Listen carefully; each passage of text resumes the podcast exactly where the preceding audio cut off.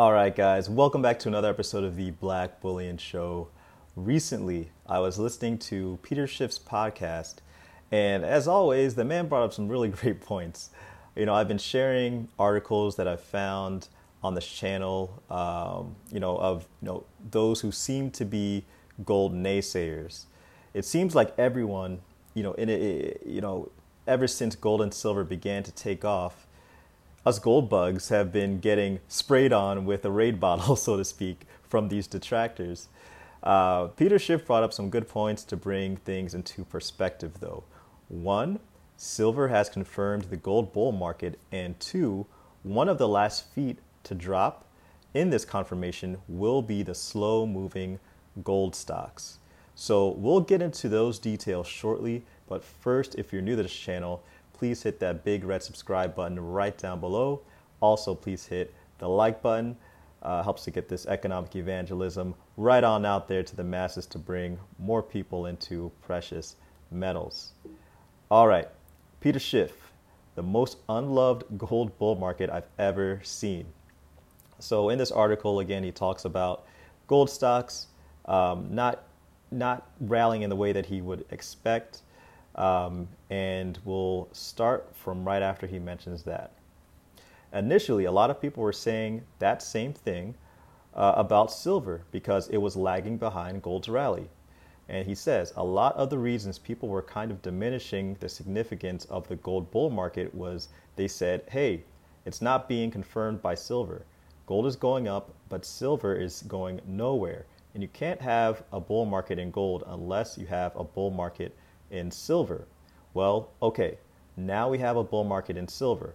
We've had a significant breakout in the price of silver, but still, people don't believe this bull market. I mean, this is probably the most unloved gold bull market I've ever seen in my career. Peter said the fundamental fundamentals are better than he's ever seen. You know, he talks about the printing of um, all the money.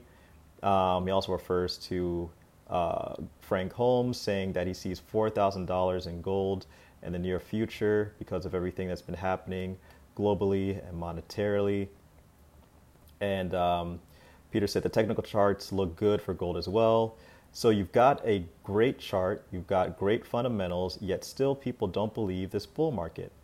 Uh, he continues in saying, Peter pointed out that there's a difference between the buyers of gold and those who buy gold stocks. The buyers of gold and silver are real buyers, individual investors, and in the case of gold, central banks. The buyers of physical metal are buying as an alternative to fiat money.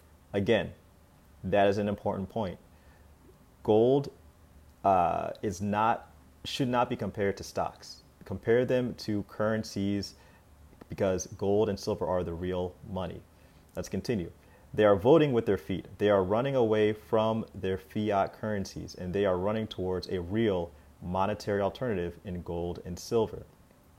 On the other hand, buyers of gold stocks tend to be stock buyers and speculators. That is a very important point as we've been seeing so many people pouring into gold ETFs, uh, especially uh, in July. We've had records amount, record amounts of people pouring into gold ETFs. Uh, let's continue. Uh, here's a quote from him. That's obvious because every time the price of gold goes up, they expect it to fall. And every time the price of gold falls, they think it's going to keep falling because they feel that's some kind of vindication. Meanwhile, the price of gold keeps going up. So the price of gold continues to defy the so called experts. It continues to quietly make new highs. And this bull market is just going to keep going until ultimately the gold stocks participate, just like silver. How long did it take before silver joined the gold party? It eventually did. Now, that's the that's the important point to note. A lot of these guys uh, who are in these ETFs that we've been seeing rallying to crazy records are those who um, you know tend to be speculators, stock buyers. So once they finally have it in their mind that okay, this isn't just another play, an alternative play for me while the risk on bets aren't looking good. Once they get that into their mind, then we'll have some strong confirmation.